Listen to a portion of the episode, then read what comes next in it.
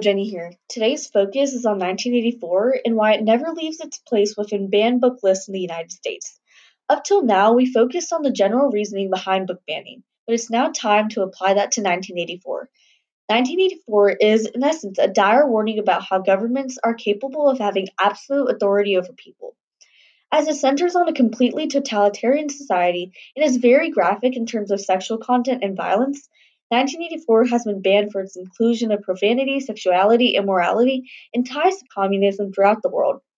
I met with Alindria Chaffin this morning, who wrote an Aprezi presentation about the reasoning behind book banning, nineteen eighty-four. She told me that her main problem with nineteen eighty-four is its incorporation of sexual content. She explains, "The book has sexual content and could be inappropriate in classrooms. This is understandable. nineteen eighty-four includes mature scenes that would not be suitable for young readers.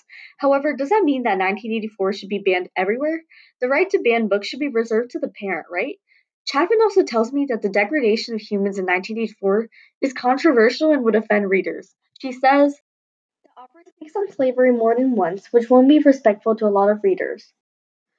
Slavery, however unpleasant, made lasting impressions on society and is a topic that cannot be ignored.